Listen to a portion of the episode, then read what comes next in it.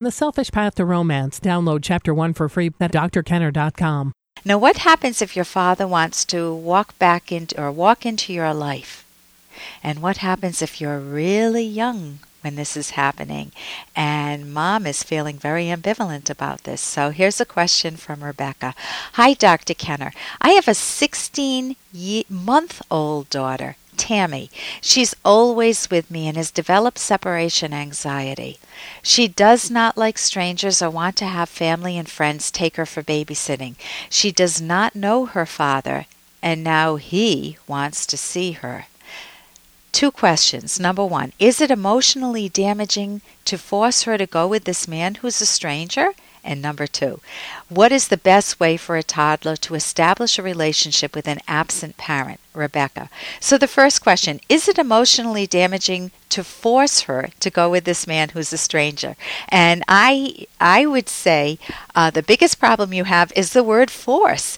If you see it that way, if you see that you're just shoving your daughter onto a man that you once knew, you once had an intimate relationship with, but you no longer do, and you're going to force her to be with him, then you guys are going to run into problems because she already has separation anxiety. So you want to reframe the question.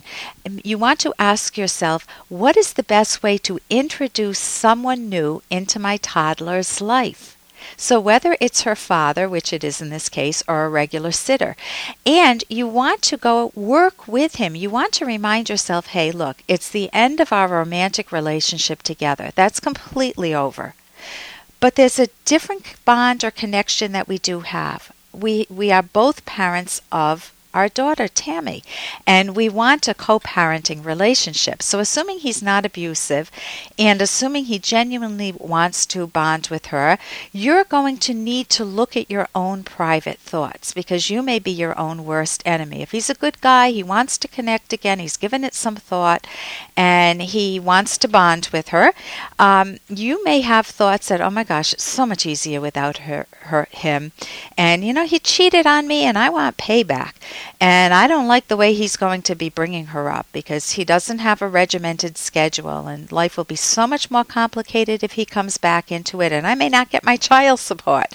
And what if he has a girlfriend and my daughter takes to her more than me? So as a mom, you're going to have all sorts of thoughts that will argue, hey, keep him out of the picture. But you can also focus on the benefits. You know, it will give my daughter Tammy, who's just very young, a sense of grounding, and it's much easier for her to form a bond with her father at the toddler stage than at the teenage stage. And it will be nice for me to be able to take some breaks. I won't need the 24/7 with her all the time, and I can learn new skills. I can learn how to be a good co-parenter, and maybe he'll step up to the plate and be a good parent. So one of the key questions, I heard a divorce specialist speak recently, and his name is Rocky Spino, and he asked the question, which I think is fabulous. And the question is, as a parent, you ask yourself, what kind of childhood do I want for my child? When she is 18 years old, what recollections do I want her to have to look back at? And that may inform your decision as to how to introduce dad into the picture, whether to do it, assuming he's not abusive, there's no reason not to do it, and how to ease her into being around him. Now, just a few points on that. Hey, I got to interrupt this because we've got to pay some bills. 30 seconds, that's it. A very quick ad, and then Ellen will be back. Romance. I wish I knew more about what girls want from a relationship. Boy, I wish I knew more about what I want. Where's that ad I saw?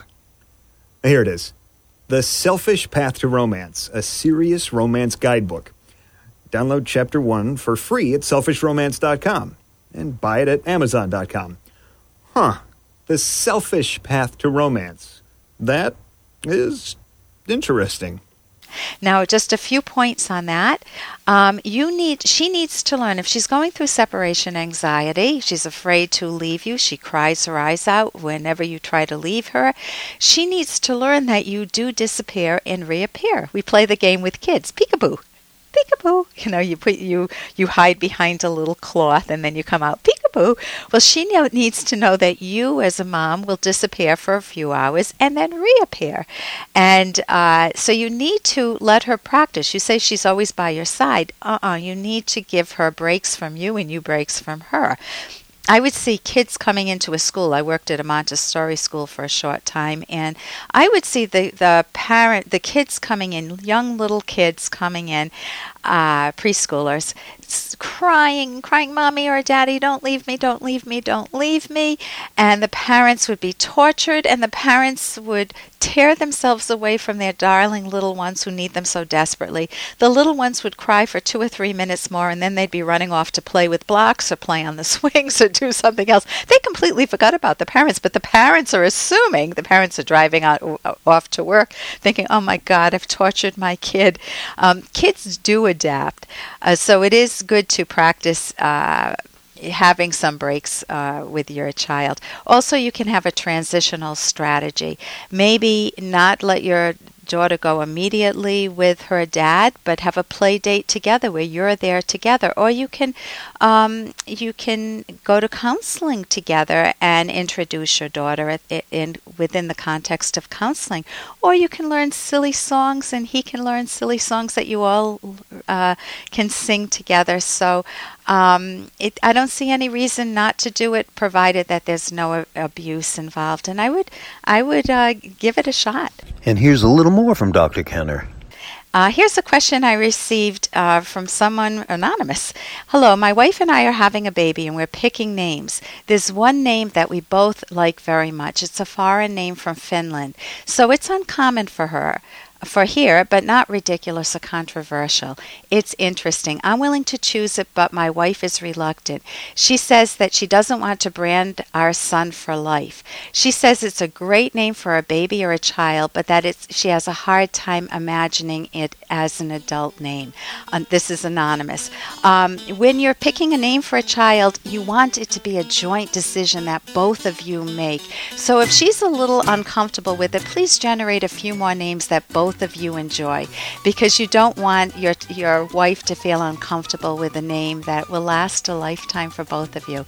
So work together on that and maybe come up with a different name or use it for a middle name. For more Dr. Kenner podcast, go to drkenner.com and please listen to this ad. Here's an excerpt from The Selfish Path to Romance, the Serious Romance Guidebook by clinical psychologist Dr. Ellen Kenner and co-author Dr. Edwin Locke, who's world famous for his theories in goal setting. To have self-esteem, start with the premise that you are, in principle, worthy of your own happiness. Reject as outrageous any doctrine that says you are born evil. In reality, you are born neutral. You create your own moral character. Further, if you have accepted the altruistic idea that you exist merely to please and serve others, you are doomed from the start, because you have decided that others are worthy of achieving their own values, but you are not. Selfless people cannot have self-esteem because they have no self to esteem. You can download Chapter 1 for free by going to drkenner.com, and you can buy The Selfish Path to Romance at amazon.com.